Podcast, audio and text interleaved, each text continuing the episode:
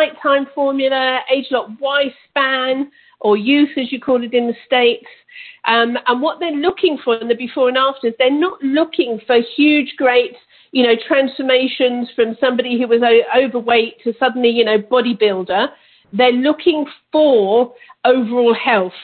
So um, it's changing a lifestyle. So it's showing, you know, if you're sleeping properly, you're getting your seven to eight hours of sleep, you're eating properly, you're exercising, you're drinking your water, that actually within 30 days, and obviously taking your supplements, within 30 days, that's showing up in what you look like. So that's what they're going for. It's not just about the um, the the fat loss. It's about the overall health of um, what the person looks like. So, what I wanted to cover today was a little bit about your eating patterns with TR90 and what you should be aiming for. So, with TR90, as we know, the recommendations are those two shakes, and then you need a good three, four, or five snacks or mini meals as well as those shakes, shakes or bars, depending on where you are. Those shakes are not meal replacements, and I can't emphasize that enough. Um, those of you that have been doing this for a while know that you'll hear me talking about that. They're not meal replacements. They're there to get more protein into your body because when you've got more protein, you've got a bigger caloric burn, which means that your body is turning into a fat burning machine. The added benefit of the resistance training that you know you'll always hear me talk about is that then you're building more lean muscle, which means your engine gets bigger. So, what does that mean for you when we think about starting TR90? Well, what it means is that the, and I, I come from different places. So, as I've said, TR90 is very doable for people that are following keto, people that are doing intermittent fasting, um, and people that are doing a lot of training. It's just we need to figure out the best way for you. Um, what I'm seeing huge um, transformations with at the moment is eating every two and a half to three hours because we've got into some really bad habits over, you know, the lockdown and then the holidays and then coming out of that where people probably aren't eating enough protein. We're snacking, but we're not eating the right stuff. So if you've got a constant source of carbs, then your body gets very lazy because carbs are sugar. So, or carbs turn to sugar. So then it's got an immediate energy source. So it's not working. Yeah, it's just taking this glycogen, the stored glycogen from the muscles. What we want to do is reduce the amount of carbs and increase the amount of protein. What that will do is fire up your metabolism, especially when you start eating every three hours. So let me give an example of, um, of a, a, a, normal day. So a normal day for somebody that gets up at six, um, and I'm not going to go into all the reasons why you should be getting up at six, but somebody that gets up at six should be eating the minute they get up. Yeah, not an hour later or two hours later, but literally as soon as you wake up, to wake up your metabolism. So you're going to have that first, whatever it might be. Uh, one of the, my favorite things is to do the overnight oats, overnight oatmeal. Um, and because Toscarino is one of my best friends, she's always said, don't put it in the fridge. You want it on the side so it begins to ferment. Then that is amazing for gut health as well. So I make up my little overnight oats um, with almond milk oats. I put chia seeds in it, flax seeds, and then I put some raspberries on the top, frozen when I put them on. But because they sit on my desk, by the time I have them in the morning, they're all lovely and defrosted. Um, that's within 15 minutes, 10 to 15 minutes of me getting up. That wakes up your metabolism, right? So then you're going for probably an hour and a half, two hours later. So that would be eight o'clock. At eight o'clock, you're going to go for, um, you can choose what you go for. I do two scrambled eggs, very high protein. It's got my good fats in there, so now I've got my brain function going as well. Uh, two hours later, 10 o'clock, shake. Yeah, I'm going to have my supplements, my fit and control, um, probably before my eggs. Um, then you go for a shake. Yeah, so now that means I've got three meals in before 10. But remember, they're these little mini meals that are firing up, constantly firing up your metabolism. And then it goes like that throughout the day. So you've got 12, 2, 4, 6. your your food curfew on TR90 needs to be 7 p.m. Nothing past 7 p.m. Except a cup of tea. You can have tea, you can have hot liquids, but you shouldn't have anything in your tummy past 7 p.m.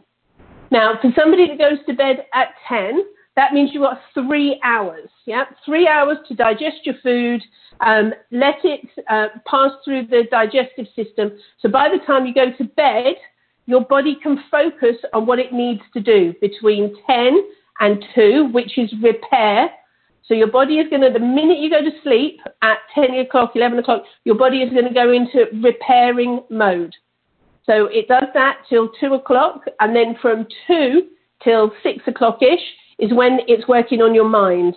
So then that's when it's like filing. You've got a, a, lot of filing going on in your brain in those early hours of the morning. But before that, it's body repair. So we need um, an empty tummy so the blood and the oxygenated blood and the, um, and the repair systems, the immune systems can get to work in that important phase. And then again, when you wake up, you're waking up and you should be waking up hungry. That's a really good sign that your metabolism is, um, is revving up. And of course, what we have with TR90 is that we have Jumpstart. So you've got Jumpstart for those first 14 days that is going to aid with this. Yeah. So Jumpstart taken um, in the morning. You want to fire up that metabolism. So maybe not, you know, straight away, but it's um, Jumpstart is great to put into your shakes. So maybe popping it into your shake. Um, so either that second or third meal will mean that you can uh, you can benefit from the uh, the revving up of the metabolism that we get with Jumpstart. So, what would those mini meals consist of? Well, we want to limit the amount of carbs. So, as you know, I'm a huge uh, supporter of MyFitnessPal because I find it very easy to use once you've got used to it. That's the key. Yeah, if you haven't used it before, it will drive you mad because you have to enter things in, you've got to set your goals, all that sort of thing. But what you can do is you can store meals. So it's a good idea in the first two weeks of learning this new eating habit that maybe you eat the same things. I know it's boring, but that way you can track them. After you've got into the habit of tracking and measuring, then you can start playing around with things. But initially, I'm going to recommend that you um, that you stick with relatively the same things. And then what you can do with MyFitnessPal is that you can just copy them. So if you're going to have the same thing for that 6 a.m. Uh, uh, break fast, then you can just copy that straight across, and it breaks it down so you know how many calories, how many carbs, and how much protein. So let me just give you um, a couple of calculations. So the first one is you need to calculate how much protein you need. So you work out per pound of um, weight. So it's one gram of protein per pound of weight. So what I would say was if you want to be, if you're 190 pounds and you want to be 160, then you're going to aim for 160 grams of protein. Yeah. So the amount of protein for your ideal weight. If it's if it's a you know a large number, if you're 400 pounds and you want to be 200 pounds, then that's too big a gap. Go somewhere in the middle. But a rough rule of thumb is one gram of protein per pound of body weight. Yeah. And then you can divide that out using MyFitnessPal, for example, uh, so something that I've been working with clients on, um, especially around um, the holidays, is that if you know you are going to going, you're going to be going. Um, not that anyone's going anywhere right now, so that's probably not a good example. Um, but if, for example, you know on a Sunday you're going to have a roast dinner, so you start with the end in mind. So you start with your roast dinner. So, for example, you're having roast chicken. Great. I am going to have 100 grams of roast chicken and I am going to have um, 100, I think it was 100 grams. I did sweet potato. I'm just trying to think what I did on Sunday. So I did sweet potato, and actually it's a length. So I think it said five inches. So a five inch sweet potato. So, you know, you look at that roughly, you cut it to make it the right size, you cook it. And that's where I started because I thought I'm really looking forward to that. And then my day, I could adjust according to, according to that. You're going to stay within, ideally you want to stay within the calories, but this isn't a caloric restrictive program. It's just an idea so that you can begin to be aware of what type of food and what macros you're, um, you're actually eating. So if you haven't downloaded My Fitness Pal, I'm going to suggest you do that. What I might try and do next week, see if I can be all techie. I've moved offices in, in case you can't guess. So I should have all this um, organized by next week. What I might try and do is do a screen share on Zoom. So if you're calling into this, um, I'm going to suggest that you uh, you follow the, the, Zoom link next week because if I can do a screen share, I can show you how to set up my Fitness Pal, um, and I think that would be really beneficial. If not, I can talk you uh, I can talk you through it, but we'll get that set up for next week. So your your goals for this week are to get those mini meals in, starting with something as soon as you wake up and then aiming to eat little and often throughout the day with a focus on protein. And of course, drinking your water. So aiming for, and I'll give you the water calculation. I can't remember what it is off the top of my head, um, but I'll give that to you next week. But you should be aiming for a gallon a day.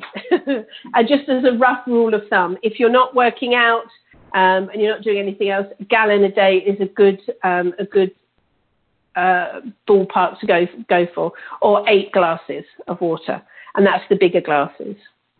All right, team, that's me done for today. So I'm going to love you and leave you. Um, good luck with this week. Um, any questions? Please go into the TR90 Body Reshaping Facebook uh, group. Uh, we'd love to answer your questions in there. And that is going to be revving up as of um, the end of this week. So you'll find uh, a lot more stuff going on in there. This call will actually be live into that group as well. And uh, we're hoping to get some live workouts going as well. All right. Have a fantastic week. Lovely to see everybody. Thank you, Nikki. And my pleasure. Have a great week. See you in the group. Okay. Bye. Thank you, Nikki. Bye. Thank you. Bye. Have a great day.